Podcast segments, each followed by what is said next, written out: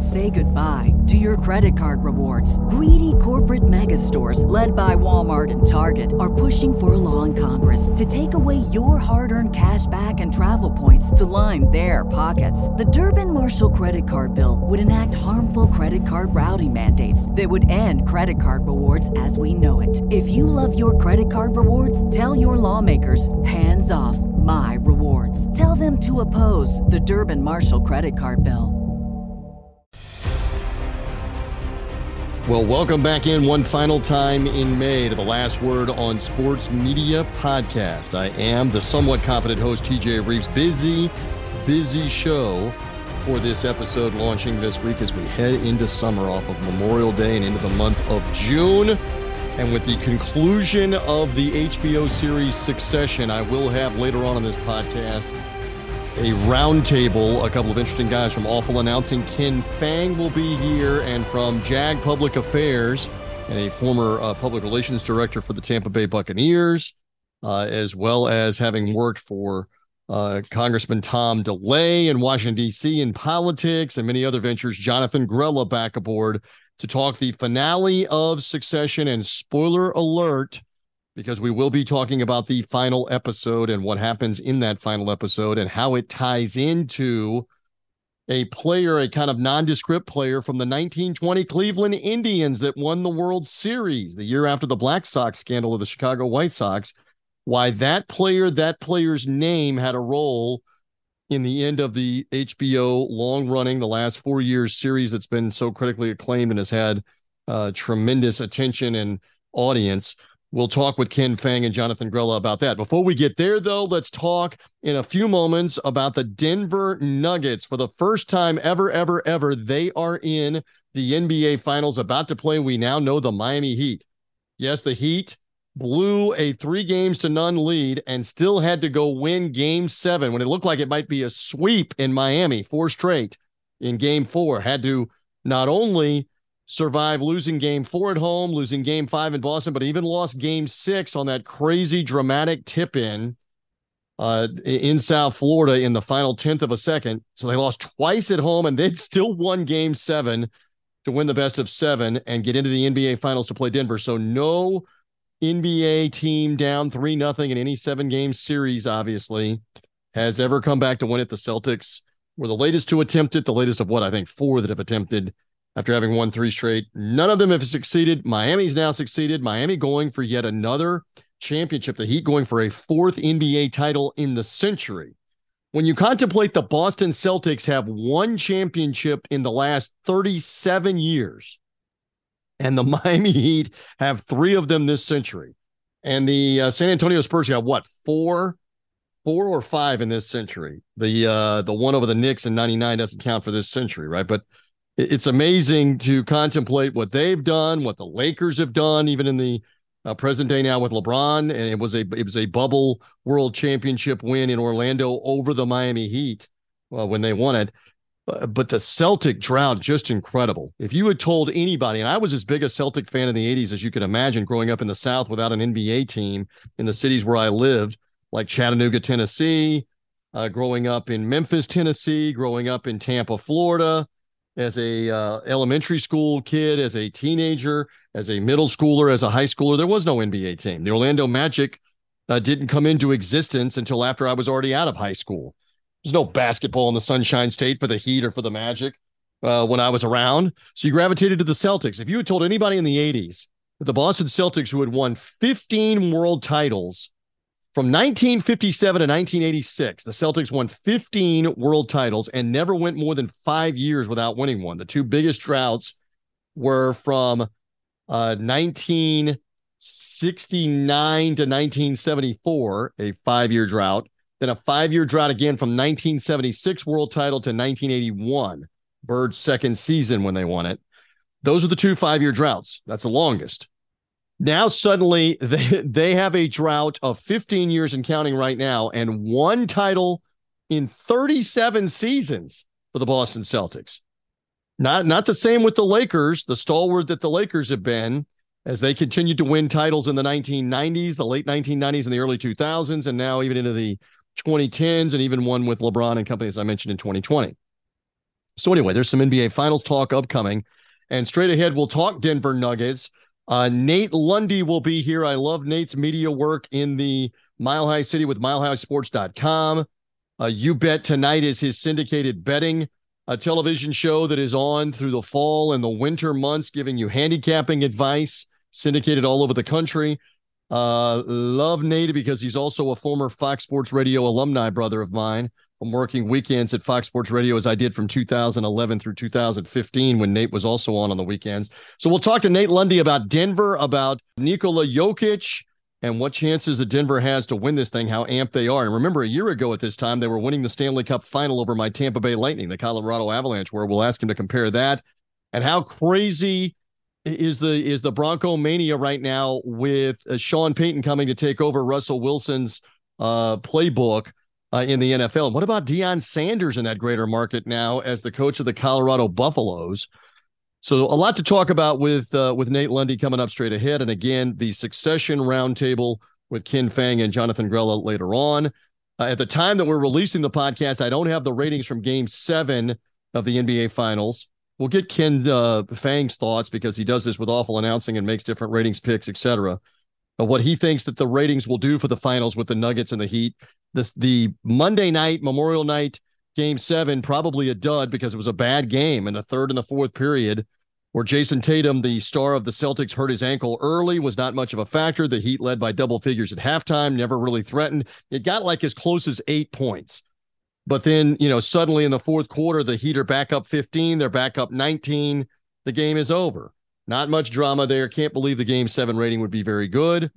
And likewise for the Stanley Cup final, it's now Las Vegas and the Florida Panthers. Who had the eight seed Panthers and the eight seed Miami Heat making their way into the championship series, respectively, for the NHL and the NBA? But that's what we have.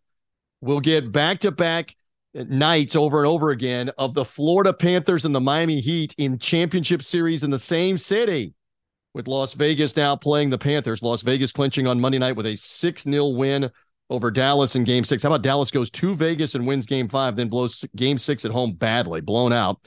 So the Vegas Golden Knights are back in the Stanley Cup final just as they were their first year, their expansion year.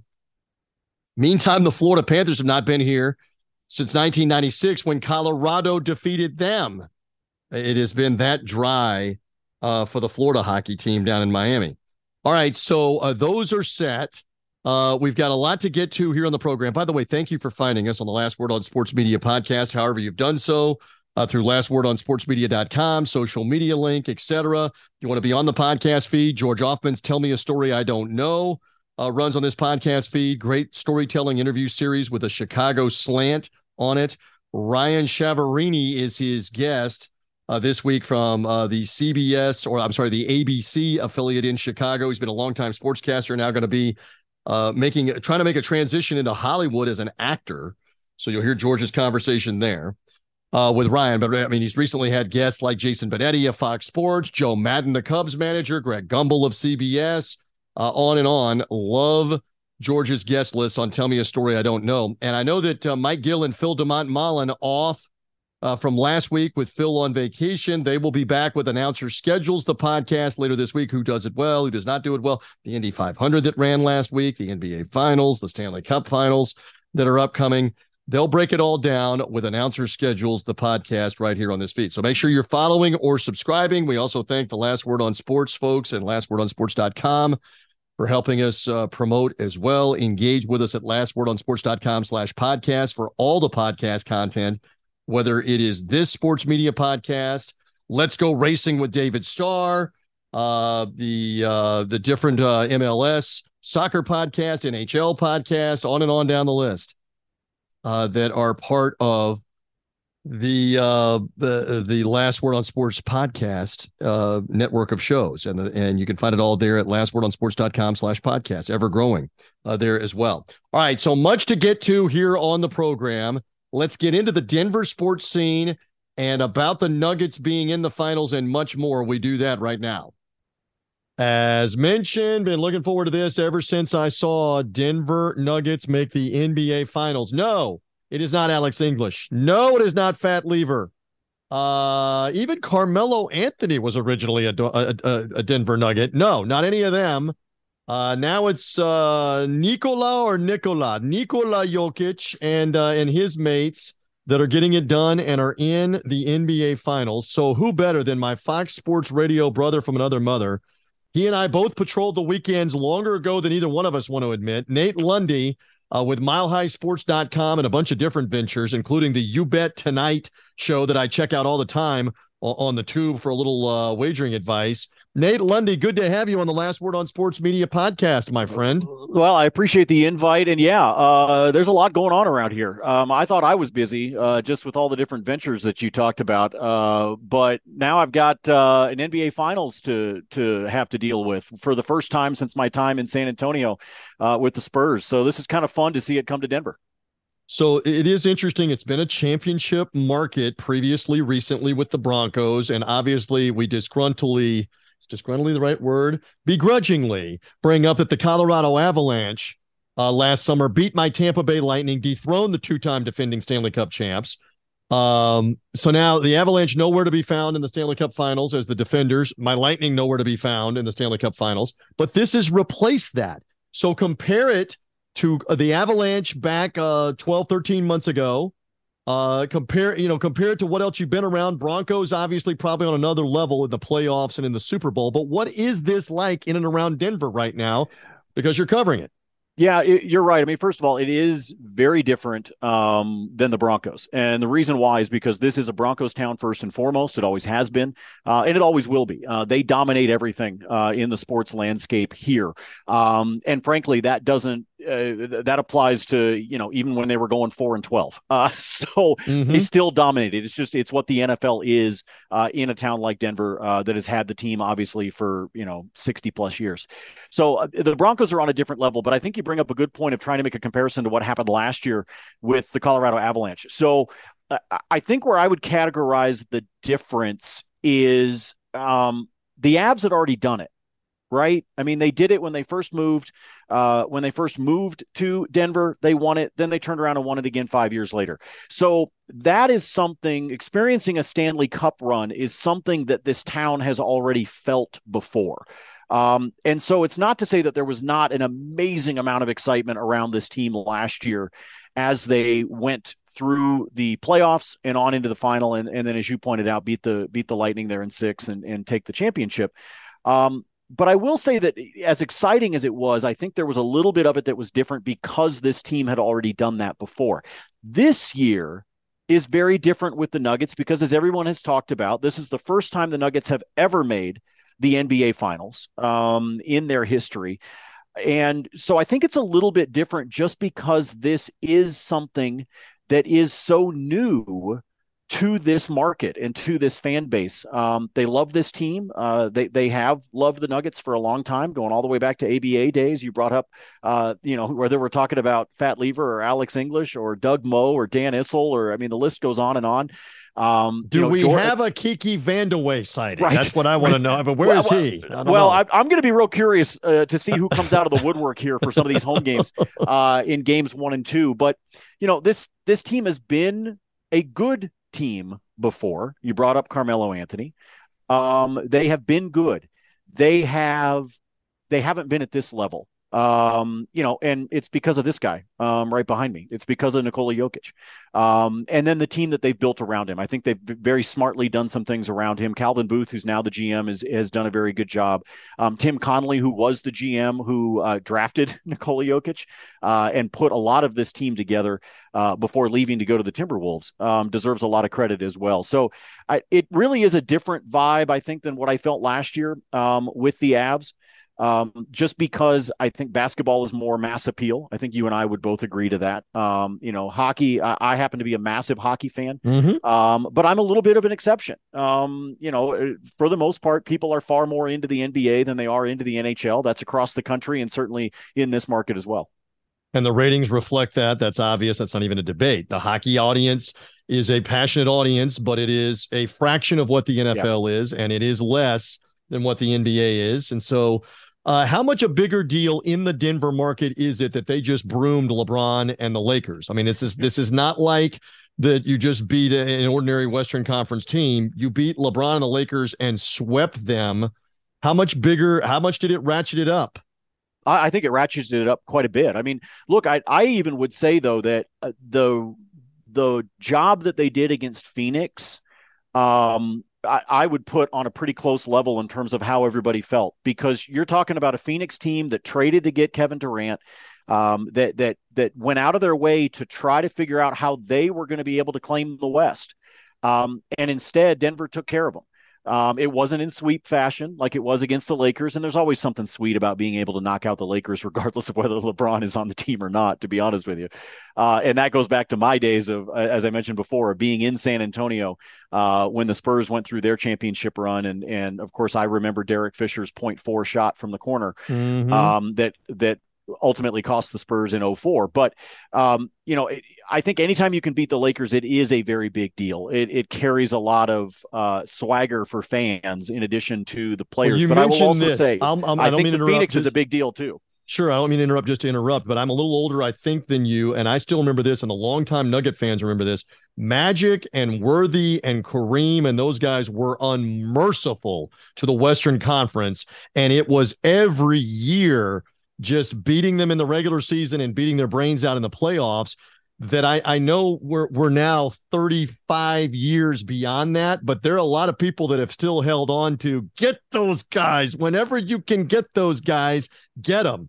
Uh, yes. Uh, do you sense some of that in and around Denver? The older, oh, the older absolutely. fans would appreciate that. Yeah, absolutely. You carry that kind of. I mean, look, ask Cleveland Browns fans how they feel about John Elway and the Broncos. Uh, mm-hmm. Uh, I mean, look, it is it is a weight that you carry around with you for a long time.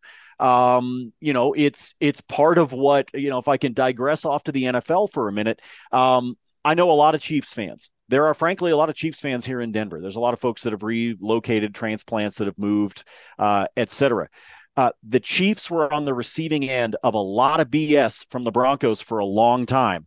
And Chiefs fans have said to Broncos fans and say to me on social media and all of that, what you're experiencing right now with Patrick Mahomes is what we went through with Elway and then subsequently much later with Peyton Manning.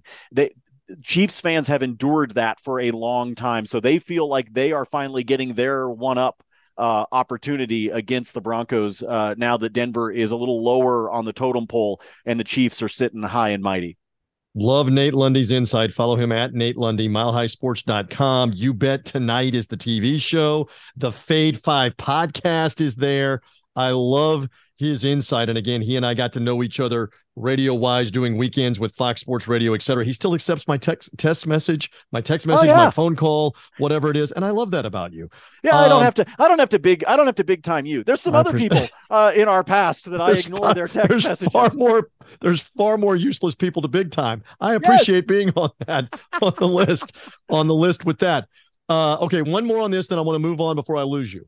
Um, how do you think this plays nationally? Because again, the NBA will never admit this. They wanted the Lakers. Even if it was going to be Miami, they wanted the Lakers. Okay, if they couldn't have the Lakers, they wanted the Celtics because it's the Celtics and the love hate in the Northeast in New York and Philadelphia and elsewhere for the Celtics. All right, they didn't get that. So now the NBA has Denver. Good story. Yes, first time ever there. They have Miami, an amazing story as an eight seed in the play in situation to get all the way through and make it. How do you think this plays nationally? Ultimately, a lot of people are saying doomsday for the television audience, etc. Do you buy into that? I know you're close to it in Denver, but are, do you buy into that? Yeah, actually, I do. Um, I think this is going to wind up being one of the lower rated NBA finals that the league has had over the course of the last 20 years. Look, I remember, uh, look, I remember Spurs Pistons. Okay. And that series went seven games. That series was as exciting as you could ask for, especially in games five, six, and seven down the stretch. That was a tremendous series if you are a good diehard basketball fan. But what you and I both know when it comes to television ratings is the diehards are going to watch no matter what. Mm-hmm. They are going to watch the NBA finals no matter what. What the NBA relies on in the finals are those fringe fans that enjoy basketball and therefore will decide to tune over to ABC to check out game one or game two or game four or whatever it is. And I just don't think you have that same compelling um, aspect that you do when you're talking about Boston, when you're talking about the Lakers, when you're talking about Giannis, et cetera. There's there are other big names that draw. Golden State, Golden yes, State with Steph Curry, right? Absolutely. Uh, uh, Kevin Durant, if it had been Phoenix, like there are names that have become mm-hmm. household names. As good of a story as Denver is for finally making the NBA Finals with a back-to-back MVP, who you could have argued could have done it three years in a row up against Embiid this year it's just not it, it, it it's not flashy right? The best player on the court is not a guy that goes flying down the court at 100 miles an hour and throws down a windmill dunk. He just doesn't. That's not what nikola does. Is he the best player in the league right now? In my opinion yes. He's doing things that we have never seen out of a player of his size at the center position. We have not seen this and what he's doing to me is amazing. I love it as a basketball fan. I love it because he's right down the road from where I'm sitting right now when I get to watch him at Ball Arena. But it's not compelling nationally. So, yes, I actually think there's a lot to this quote unquote doomsday idea of what the ratings in this in the finals could be. Say goodbye to your credit card rewards. Greedy corporate mega stores, led by Walmart and Target, are pushing for a law in Congress to take away your hard-earned cash back and travel points to line their pockets. The Durbin Marshall credit card bill would enact harmful credit card routing mandates that would end credit card rewards as we know it. If you love your credit card rewards, tell your lawmakers hands off my rewards. Tell them to oppose the Durbin Marshall credit card bill. Yep, and again, Miami is a great story, and I'm in I'm in Florida. I don't have allegiance to Miami; it's four hours away in South Florida. Uh, oh my God! In the Tampa Bay area, are we rooting for both the Heat and the Florida Panthers to take it right in the in, in the chops at it. the same time and both blow it? That would be hilarious. Uh, even better than uh, winning it yourself, maybe if that's the case. But I, I, don't know that that translates. I don't know that the Northeast cares. I don't know that the upper Midwest NBA markets care about Miami and Denver. We're going to find out. Does the casual sports fan care? We're going to find out. Uh, listen, I care about having you. I want a couple more takes. So, Sean Payton, oh, him, a year off after doing what we're doing, broadcasting TV, comes back to the NFL and chooses Denver. How interesting all right, what's it been like in and around that market? He, again, he hasn't coached a game. We're not to training camp. We're not to coaching a game yet. But what's that been like in terms of the market, the media coverage, uh, etc.? Because you're close to it with him coming to the Broncos and now Russell Wilson and the whole the whole deal. Yeah, I, I think I'll be honest with you. I, I think uh, the vast majority of the conversation um, amongst the Broncos fans is still more about Russell Wilson than it is about Sean Payton.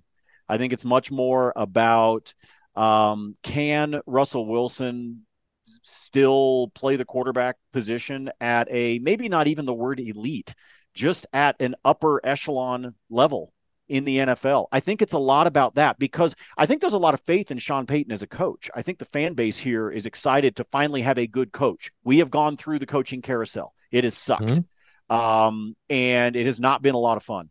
And the fans are tired of that but they also went through a quarterback carousel for a little while and they thought that they had found some answers. So I think what you have right now is a little bit of a splintered fan base in that part of it say, are people that say, hey, Sean Payton's going to come in. It's going to be a smarter offense. It's going to be more geared towards Russell Wilson. They can take advantage of some of their weapons, and this team is going to be better.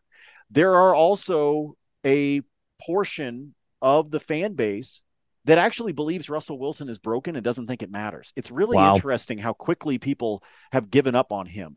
Um, I'm is that more, I'm curious because I don't hear it. Is that local media too? Is that talk radio? Is that columnists? It's it's it's it's, it's kind of all over the board actually. but there bit, are some who believe yes. this guy can't be fixed, Russell Wilson, yes. even by Payton. There's some yes. belief in that market. Yeah, there are some folks that believe that um, in the media uh, here in Denver that that do believe that Russ is cooked, um, you know, to to play off of the let Russ cook.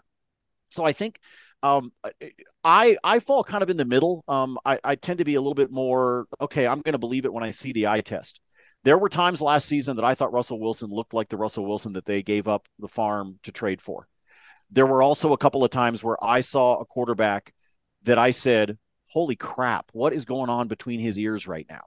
Um, how much of that was due to the coaching change uh, or the head coach that he was dealing with? I don't think Nathaniel Hackett was a head coach. Um, I think I, I like Nathaniel Hackett a lot. I don't think he's cut out to be a head coach. And there's nothing wrong with that. There are plenty of guys you and I have watched in the NFL mm-hmm. over the last four decades, five decades, that could coordinate and were spectacular at it but couldn't head coach. Wade Phillips is an example. When mm-hmm. when Wade was here and was a defensive, I think Wade Phillips is one of the smartest defensive minds the NFL's ever seen. But he's a terrible head coach. But he's a great coordinator.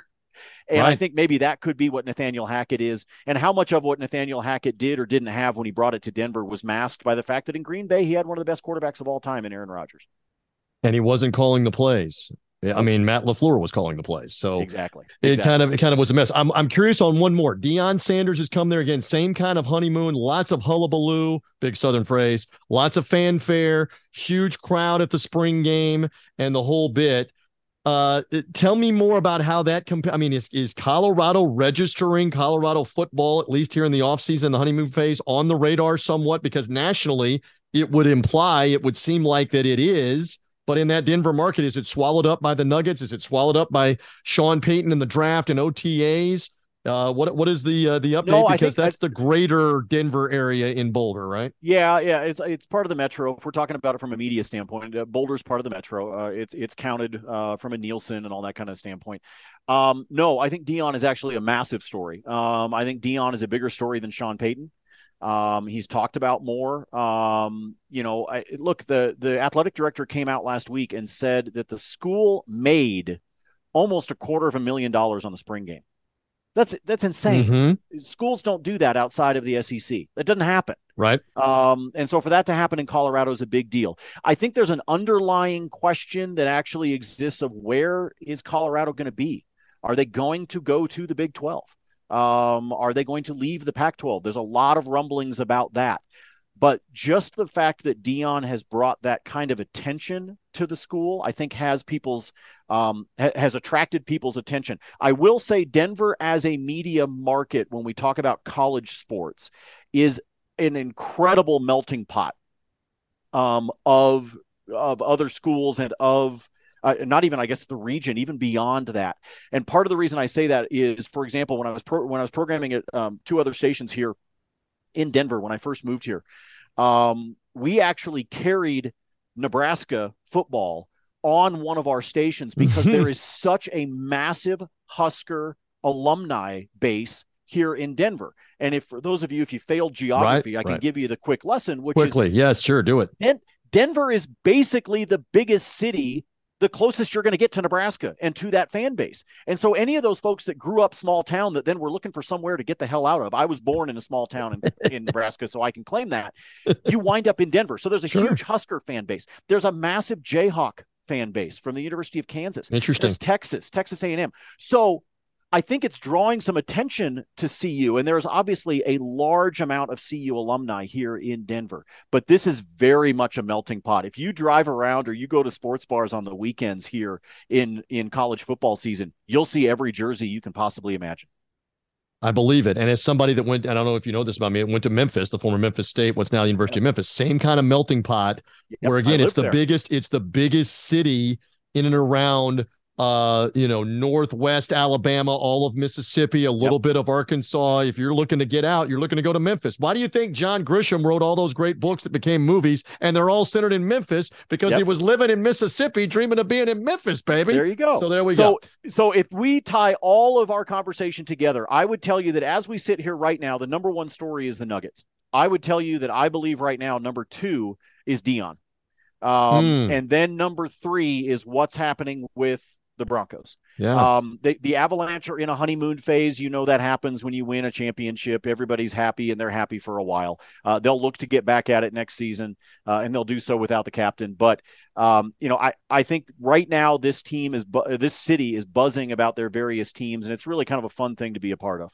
Listen, you have been great with me. Again, milehighsports.com. You bet tonight. Uh, give me more. Where else do we see you, hear you, find you? Because hey, you're I, a busy guy, Nate. I tell everybody the easiest thing is I somehow managed to keep uh, about 80% of it straight. And I talk about that on Twitter. So you already threw it out there. If you follow me on Twitter at Nate Lundy, you'll see the different stuff that I do. Um, the You Bet Tonight television show. I'm on a little bit of a summer break right now, but the sure. Fade 5 podcast that I do with our great friend Brad Evans Um, he and I continue to do that podcast. We do it year round. We've done nearly 600 episodes now. Uh, we have a great time with that. So you can always find me. But if you follow me on Twitter, you'll see all of that stuff and you'll see me acting like a fool all the time. MileHighSports.com as well. Again, much love for the FSR alumni, Fox Sports Radio alumni for Nate Lundy. Thank you, my friend, for uh, giving me some great insight into Denver. We'll see. Uh, just quick prediction: Is it a long series? Uh, no. I mean, obviously Denver broomed the Lakers, like I keep mentioning, to keep propping up the the Nuggets and their their longtime fans to sweep out LeBron and company. Is it a long series? Is your thought here, or might it be no. over with quickly? No, I think it's um, you know one of my favorite bets, and it's juiced to high heaven at this point. Um, is actually on the series line to take Denver minus one and a half, which means the series doesn't go seven. Uh, is basically it means Denver's going to win, and they win in less than seven. I think it could be five. I think it could be a gentleman's sweep. To be honest with you, um, I don't know how Miami can stop Jokic. I yep. think Bam. I think Bam can hang with him a bit, but I don't think he can hang with him nonstop for 48 minutes. Um, and I think that's actually what's going to be the difference in this series is the best player on the court in Nikola Jokic doesn't have somebody on Miami's side that matches up with him well. Um, the other matchups, I think, you know, Miami's got some guys that can slow down Jamal, can can cause some problems for MPJ, et cetera but I don't know how they stop Nikola Jokic. And if that is the case, if I'm right in that, and I'm not an NBA expert by any stretch, but if I'm right about that, this thing's over in five. Interesting. And there's never another first time. It's the first time for the Nuggets that are there. I look forward to watching all of this, and I look forward to the insight of people like you when you give it. Thank you, Nate Lundy. I appreciate you hanging out with me. Always, TJ. Happy to do it anytime. Many thanks again to Nate for hopping aboard on the program, and we'll see what the Nuggets do. As he was saying at the end of the conversation, will it be a quick series? I know that ABC is hoping not the case. Uh, and and will it be lowly rated because it's not the Lakers, because it's not the Celtics, it's not Golden State. Uh, although there have been a lot of different variations. I mean, the, the Toronto Raptors in the finals who won it, the Milwaukee Bucks playing the Phoenix Suns, uh, coming off the uh, the COVID crazy bubble year. They were the finals in 2021. Now you get the Denver Nuggets as a first time finals team. We'll see how all of that will play out. Uh, again, we're about to take a little bit of a left turn here, but I think you will enjoy this uh, right now with the finale of the HBO series Succession. We bring that back around here as part of the last word on Sports Media Podcast. And it even ties in to the 1920 World Series. You're going to hear that as part of the dialogue as we roll on. As promised, we are taking a little bit of diversionary route here off the highway, but it's well worth it because the season uh, finale, the series finale of Succession has played out on HBO. And I welcome back to the program two guys that are as interested, maybe more so, than I was in how this was going to play out. I love Ken Fang from Awful Announcing Fang's Bite. Fang's Bite is the uh, Twitter handle, and the uh, inside of Ken Fang is always welcome here on the Last Word on Sports. How are you, my friend? I'm good. Good to be on with you, uh, TJ. Always great to be on and uh, dis- discuss everything and anything media, including including this, including this. Jonathan Grella is back, and I, I always roll the red carpet out for you for many reasons not the least of which is you and I have been doing this off the air for about three weeks about succession and how it was going to end. Ken, luckily, I was not bothering you off the air, but I was bothering Jonathan. He and I yeah. were going back and forth with uh, theories. Jonathan Grella, good to have you back aboard. Pleasure to be here. Um, all right. So I'm going to give the floor to both of you for your uh, immediate reactions. Success. And again, let me say to the audience what I said a little while ago.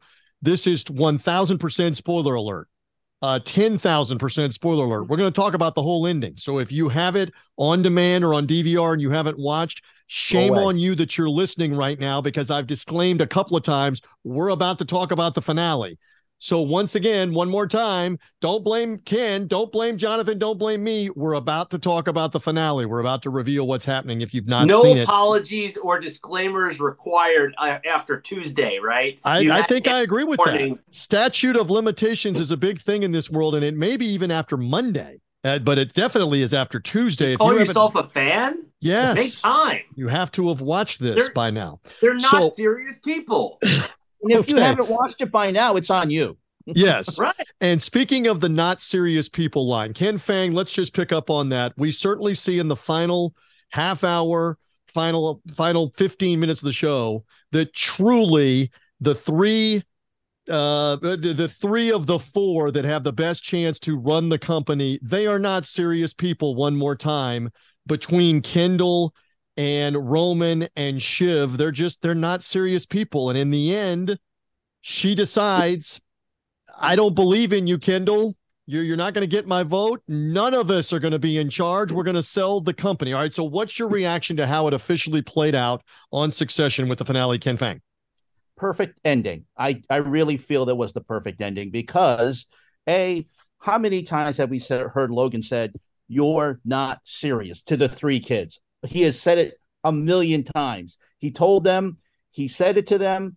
And while we had got that great tender moment in the in the uh with the three together at mom's house all together and it looked for a moment that they were a united front if you know your history of succession if you have your phd in succession if you watched all three seasons prior to this and the nine episodes before this you know that that the three just can't keep it together and something was going to blow it apart and it was perfect that Shiv, who is probably the most like her father, just decided to blow it up. And um, I thought it was a perfect ending.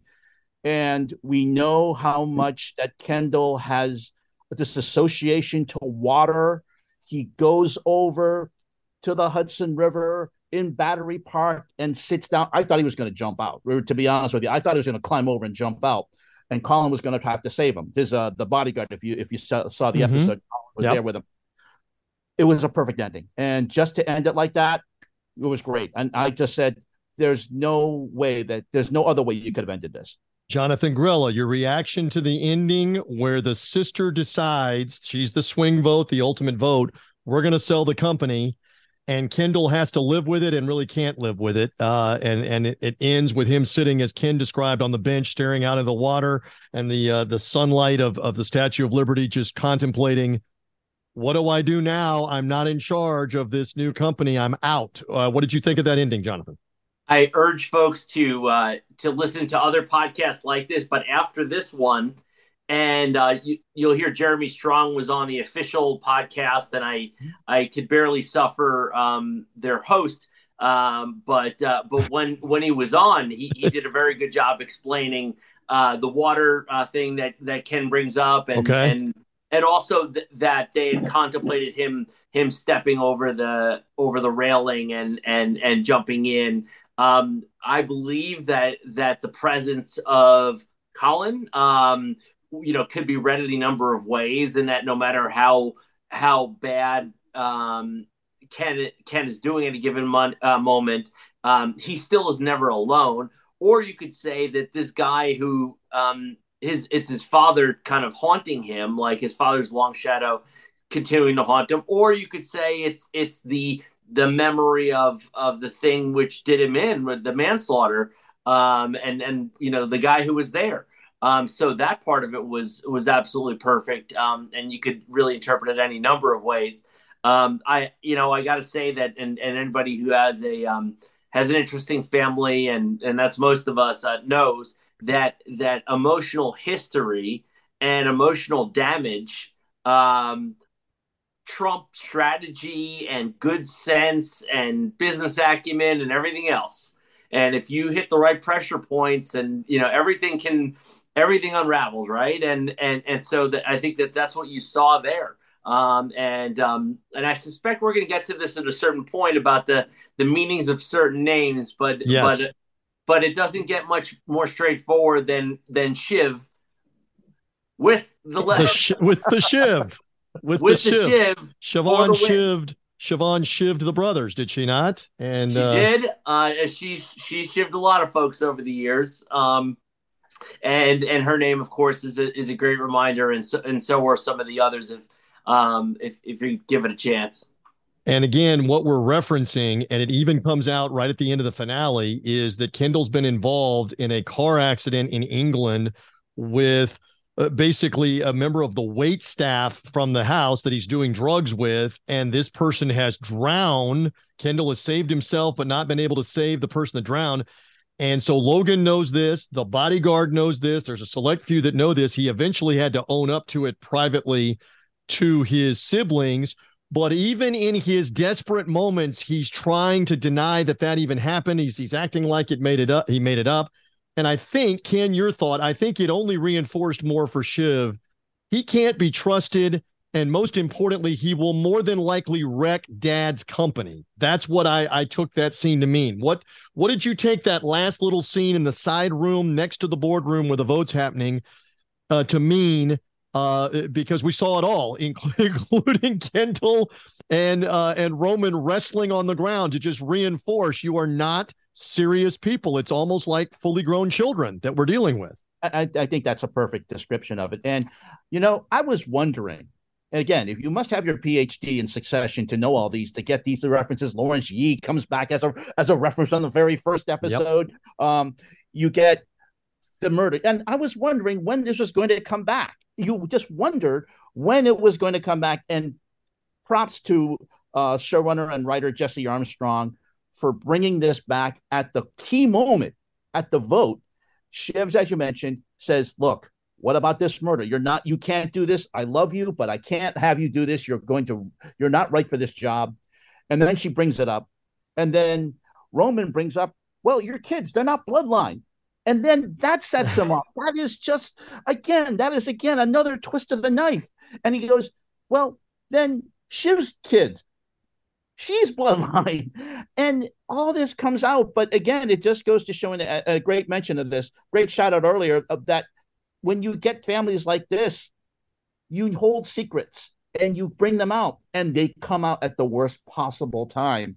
And while kendall in a way in the season three finale tells the the, the siblings in a way to bond with them i did this. I just want to let you know it comes out at the worst possible moment.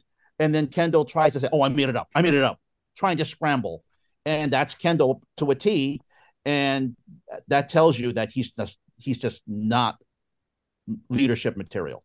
Hey, hey, Jonathan, on that point, do you believe, as I do, that that is much Shiv realizing, not just for a play for her, but I believe she's realizing we may have nothing left if you are put in charge, you may wreck this company where we have nothing left. And I just don't trust you. That's what I think that was ultimately uh, about I, selfishly. What do you think? I thought more telling was her line, I love you, but I can't stomach you.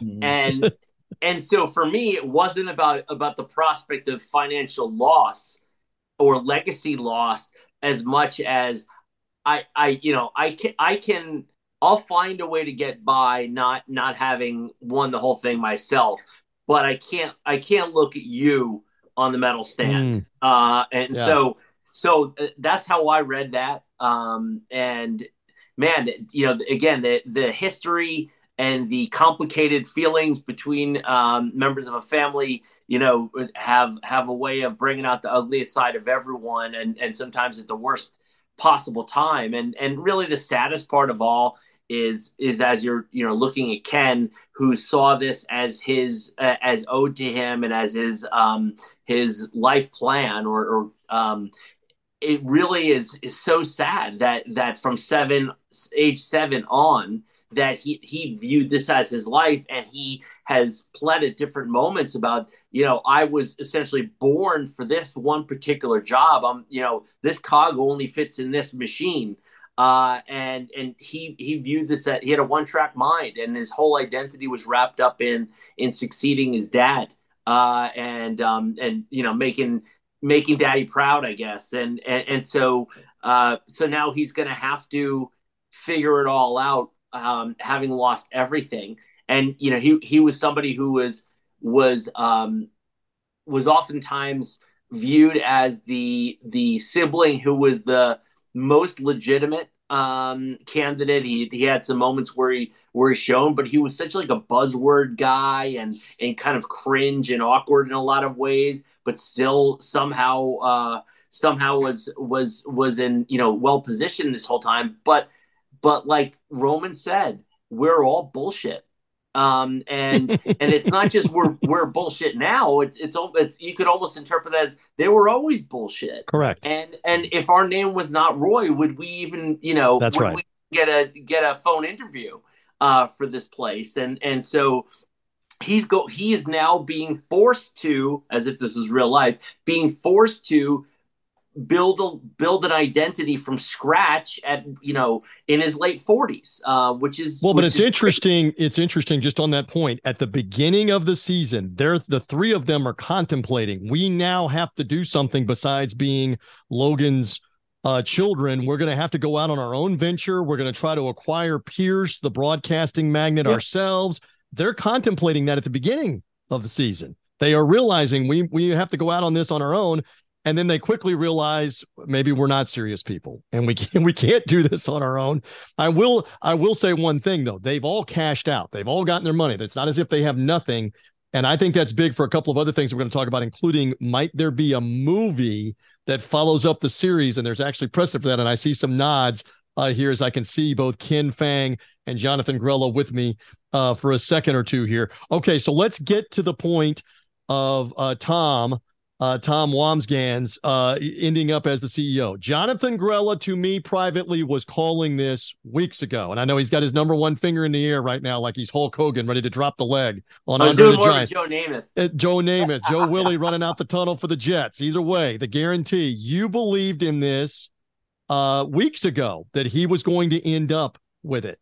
Uh, all right, so now he has ended up with it. Did you feel satisfied watching this Sunday night? Aha! Incredibly so. Yes. Incredibly so. You know, you know, my favorites were always Carl and Frank and Tom and Greg. Um, uh, Tom especially was great. He reminds me of so many people, um, and and the people that I really love the most on the show, especially having worked in in political circles and political communications, are people like Tom, uh, and and and those people who um, you could use the term in, in, in basketball or other sports, somebody who plays big, who plays Mhm. bigger than than their size.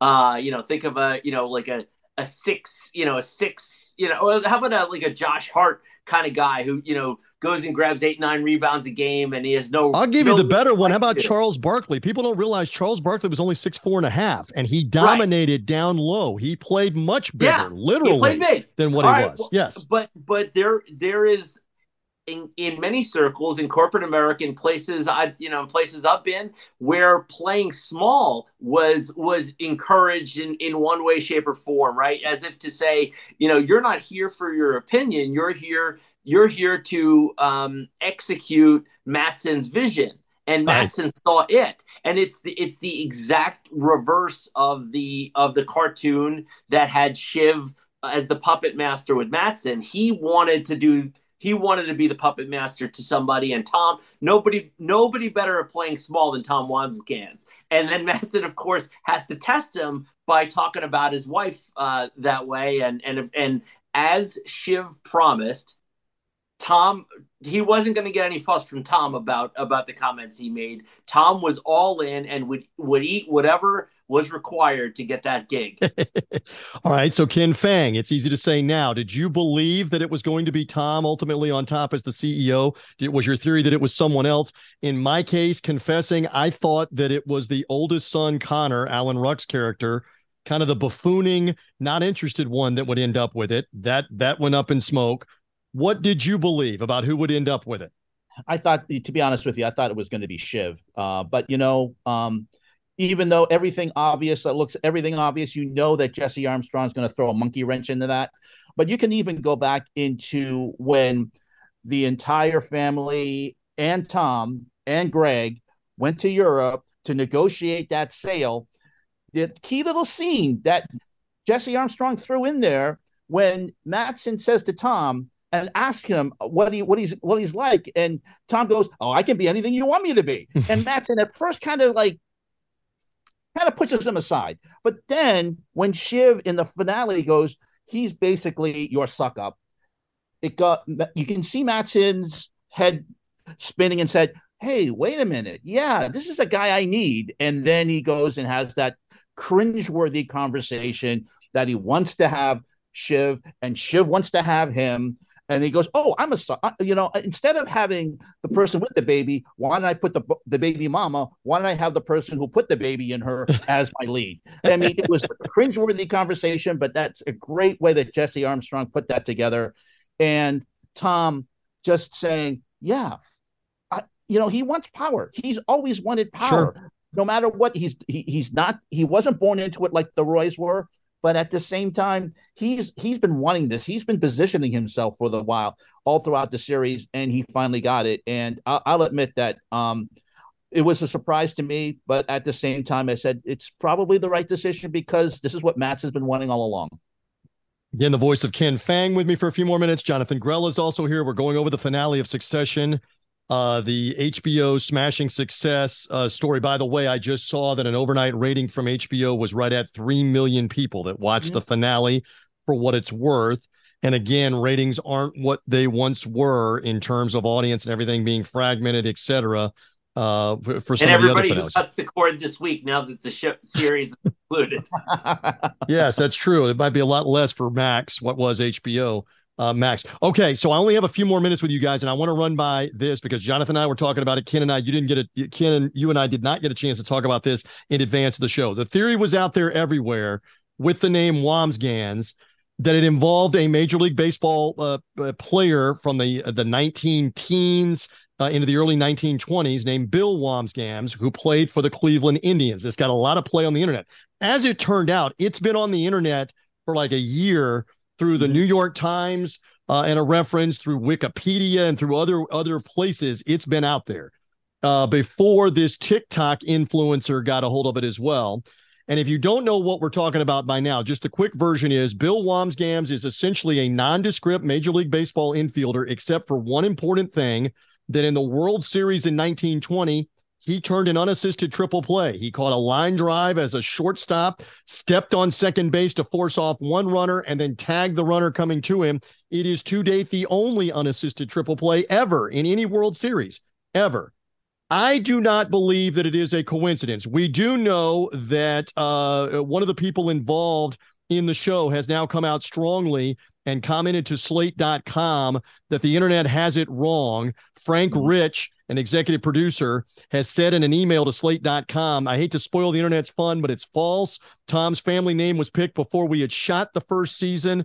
The uh, the pilot was made in 2016. He goes on to say the writers are primarily British. They're British yeah. football yeah. fans or soccer fans, and that he believes the name came from, if memory serves, he says we were looking for something off key, and it came from a staff member who had a relative by that name. Okay, I'm just saying this and I can see your reactions. TJ ain't buying that. I, am not buying that some unnamed staff member had a relative named Wambsgans and it had nothing to do with it. I'm buying more that it was coded, just like the main characters' names were Roy, just like her name was Shiv. We see we see this a lot uh, with names of characters. It's interesting. Ken, to you first. Do you buy the denial now that it has nothing to do with the Cleveland Indians baseball player and the unassisted triple play in the World Series? Do you buy that? I do not because I do believe Jesse Jesse Armstrong and, and it's a prime. It's interesting how an American, a truly an American show was written by a staff that's primarily British. Um, mm-hmm. I give them great credit for doing that, and they they studied their American corporate history and the Murdochs and and the Redstones very well, who were very much the models for this for the Roys. Um, I'm going to say that I don't think Jesse Armstrong knows his baseball history. Uh, I'm going to say that uh, Frank Rich is right about that, but I know that people want to believe it. I want to believe in it. I think it's a great story, but I'm going to say that Jesse Armstrong doesn't know his baseball history, even so, though he does know his election and his um, uh, corporate history. So, just so that I'm clear, you do not believe that they patterned it off the baseball player. You believe that it did come up some other way. Jonathan Grella, what do you believe at this point now that there's a denial of the connection? Uh, film analysis classes in in college and and even grad school taught me that everything is intentional. So I'd be inclined to believe that uh, that that the name does carry that significance. Although you and I have also discussed that um, the translation, I believe, of Wambsgans was Goose's paunch or something right. like that, which you Hovering. could read into the Shiv, um, Shiv carrying uh, Tom's baby. True. Um, True so I don't know. Uh, I, I want to live in a world where where it's still deliberately one of those two things, if not both. Um, it it seems to fit so nicely, and I I don't get why shows like Sopranos or this one, as as much as we love them, would ever be in a rush to dispel anything. I know that they they they want creative uh you know credit for the things they've done and not credit or blame for things they have not done uh but um, isn't isn't the point of of so much of this to provoke conversation and to Why let not? people kind of choose their own adventure. So sure. so I, I if I were Frank Rich, I would let I would let this run a little bit. It's harmless, it's fun, and uh, and it would look even smarter if they, if they said, "Yeah, you got me." But again, I I I have been in these worlds. You guys have been in these worlds. Jonathan's been in the PR world where those those out in front lie, uh, blatantly lie all the time about something, especially even when caught uh, and and proven that they that they're not telling the truth. They the still hang on to. Cup that was the, that was in the uh, the coffee cup that was in there. Oh, it, it, it we didn't we didn't do that on purpose. Sure. Right, exactly, exactly. So uh, yeah, and in in this case uh, what's interesting is everybody was looking at the ending this year as being the triple play. But isn't it fair to say that at the end of last season, the finale of last season, the triple play is Tom going to Logan and warning him at the 11th hour and about the 58th minute, these three children of yours are about to cut you off at the knees you've got to do something. That was the triple play. If you're if you're using the baseball metaphor and the World Series metaphor of Bill Wambsgans, the player, the triple play was last season. He made his move last year to save himself, to get out of prison, and to save himself with Logan. You guys buy that? Just real quick, quick comments. Yes, Ken. Yes. I, I like that more than than the the unassisted triple play in this uh, season because um, without Matsson, uh, Tom is not the CEO. So I, I truly believe that yes, the, the unassisted triple play was last season rather than this season. Jonathan, you agree on that? Sure. Yeah, why not? I, I, I think we're I think we now is the time where we keep ourselves uh, warm during during this this hangover um, during this period where we're coming to grips with the fact that there is no more succession. Let us let us divine all all different meanings from all this stuff. It's harmless. It's good fun. Um, it gives me an opportunity to to get together with you guys and chop it up. So sure, uh, all, I'm just glad that Tom that Tom uh, outlasted all of them, and and um, there I can't wait for the think pieces that I see on everyone's LinkedIn page in the coming weeks about about the about the Wambsgans you know career model uh, and and how to manage your career like Tom Wambsgans, where where you know nobody trusts you, nobody likes you, but you're but you survive like a cockroach. Yeah, and you and you promote your way up. The Peter Principle. All right, uh, I know Jonathan, you got to go in a moment, and Ken, uh, Ken, you got to go here in a moment too. I don't believe we're done necessarily. Again, with Entourage, they came back with a movie. The Sopranos, they have come back with like a prequel movie, right? I didn't, I don't know that I really paid that much attention to it. There have been continuations of right. TV shows with movies. Uh, the X Files, uh, for example, is one that I was a big fan of, and they came strong with a movie and they came with a follow up movie after what was supposed to be the conclusion. Do you believe we are done? Jonathan Grella, could there be a big screen follow up a few years down the road? There will be a follow up on whatever screen it is. Um, I I'm, I'm sure of it. Uh, you don't make an ending like that unless unless you want to preserve that option, and certainly with um uh even though Rich and others uh, ran to the microphones to to talk about other stuff, nobody was running the microphone saying we're done here, this is it. Um, and um, so I, I I'm sure there's going to be if there's money to be made and there's more story to tell, then then have at it. I don't even know that you need everyone, right? You you could probably find a way to, and and by the time they do it, it'll be all AI any, anyhow. So you probably get to have Logan back regenerating somehow or well, whatever. Wait a minute, they already put Logan up on the AI right. uh, at the at the big upfront presentation for Living Plus. Yeah, uh, exactly. you got to love it. Ken Fang, are you buying in that there's a motion picture, a, a follow up of some kind coming? Maybe not next year, maybe in a couple of years. Well, Jesse Armstrong said that in the meeting room for season four, he put it out there and he was saying, I hope someone talks me into doing a season five. While he did say that season four was the perfect ending, he still has some ideas. And I still think that I would love to see how Kendall tries to redefine himself after after maybe about a five years depression, or Shiv with a kid, how she treats him or her, um, uh, how how she treats the baby and the kid uh, as as married to Tom. Is she happy? Is she not happy? And I want to see I want to see Roman being that jerk playboy that he would that always thought he was going to be. So I have a, I, I would love to see that story, and I have a feeling that Jesse Armstrong someday down the road is going to write something to put them all together. I would. They have great chemistry. They all love each other. I also want to see Gerri on on a beach uh, someplace. So um and and fending off of uh, fully clothed, fully clothed, and also uh telling Roman to stop sending pictures of his junk. So oh. yeah, there's so much more that we could go over. Anything else that I left out? Anything else you want to say about the show, Ken? Anything else? Uh, like I said, perfect ending. Uh, these are finale. We always get mad at finales that don't. You don't have to wrap everything up. They didn't wrap everything up. And what I love about what Jesse Armstrong said in the official controlling the narrative video that is on YouTube, and you can see it there. He said, "Right now, these are the end of the stories." but there's nothing wrong. And and as I said, he's probably got some ideas on what they would that are coming up. And this finale was just perfect for this time. And uh, I, I just truly enjoyed it, and it was the right way to end. Jonathan Grella, anything else in closing about the Succession finale? They put it to bed at least for now. I'll I'll just say that that you know it's a job well done when when you are attached to characters you don't like that you can't relate to and and yet you like you just can't get enough of these people. If they were people, and they have been people that that I've known and worked with, right, not by mm-hmm. other names, and you can't stand them, but for whatever reason, this was appointment television, and and one of the one of the finest series of, of my adult life, uh, and I've and I've loved a lot of them. Um, this was great, and it was is squarely in my wheelhouse. They did an awesome job, uh, and I and I hope we're not done with it forever. Tremendous stuff. Great way to end it. Jonathan Grella, thank you. Ken Fang, thank you as well for hanging with me here and talking some succession on the Last Word on Sports Media podcast. Thank you, TJ. Thank you. Again, we thank those guys for the conversation there about Succession, the HBO show. Again, I firmly believe you're going to see something there again. I, I, think they just they left the door open.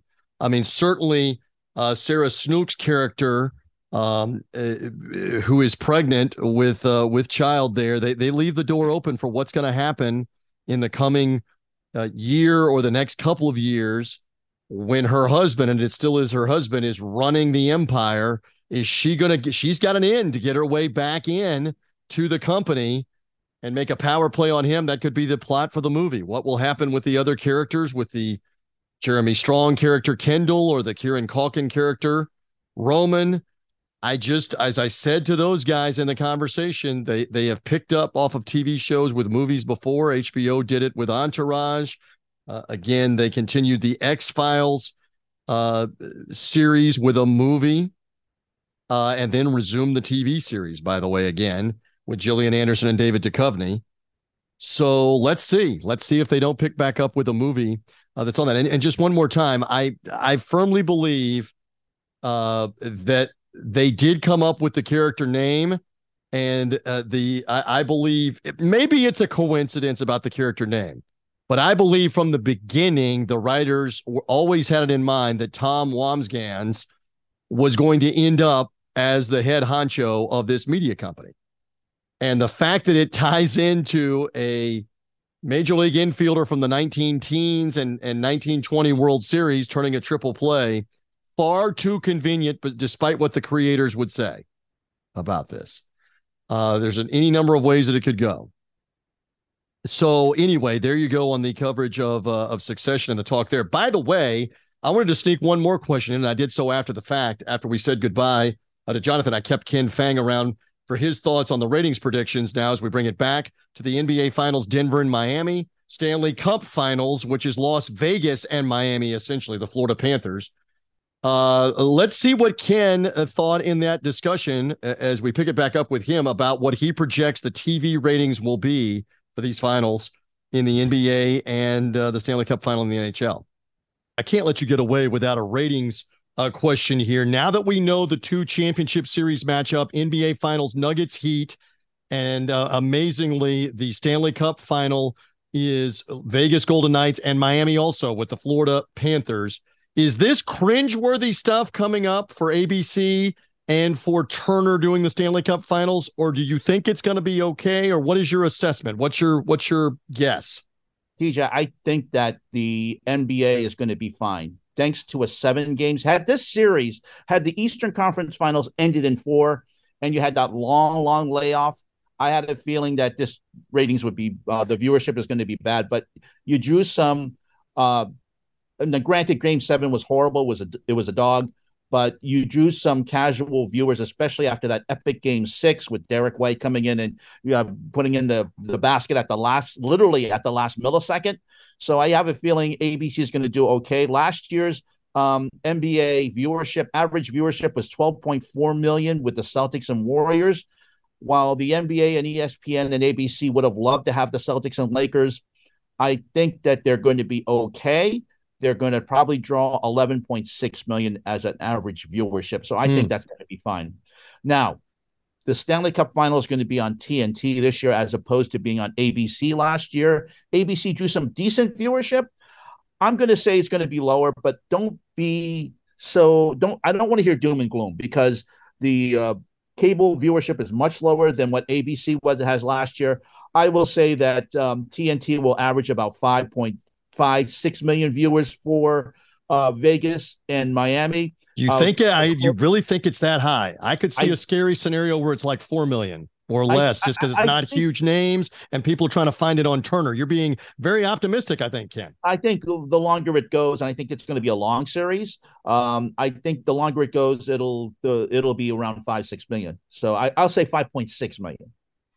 Again, Ken, uh, Ken's insight uh, from awful announcing, and uh, love uh, love following him at Fangs Bites on uh, on Twitter for all of his different takes on sports media and his predictions. Again, I think it's a little high for the Vegas uh, Florida Panthers prediction. I could see a ratings disaster with it being on TNT. They will start broadcasting on Saturday. NBA Finals Thursday and Sunday. Again, it's obvious you want competitive games, you want a competitive series. Um, let's see if it will be in either one or or if both of these will potentially be uh, competitive or not. We will see. We will find out. In any event, it has been a busy edition of the show. Again, thank you for following. Make sure you subscribe, follow here to the last word on sports, Apple Podcast, Google Podcast, Spotify, wherever you get podcast. Keep engaged at lastwordonsports.com slash podcast as well. I am merely TJ Rives. We head into the month of June with the finals underway for the NBA and uh, the NHL. The dog days of summer are coming too. Football will be here, but not anytime soon. Not till we get to August with preseason and then eventually college games on Labor Day weekend. That's going to be a little while. We're going to have to have some MLB, some uh, championship golf, some championship tennis, some things like that, uh, some championship boxing to to sustain us for the summer. The auto racing, whatever it is, um, in addition to the NBA Finals and the Stanley Cup Finals concluding, which they will here in a couple of weeks. Uh, for now, though, I think we're good. We'll cover it. We'll do our best to cover it here on this feed, on the Last Word on Sports Media podcast feed. For my guest, Nate Lundy out of Denver, for Ken Fang and Jonathan Grella, also with me talking Succession and the finale there of that HBO show. I'm merely TJ Rives. We'll talk to you again soon on the Last Word on Sports Media podcast.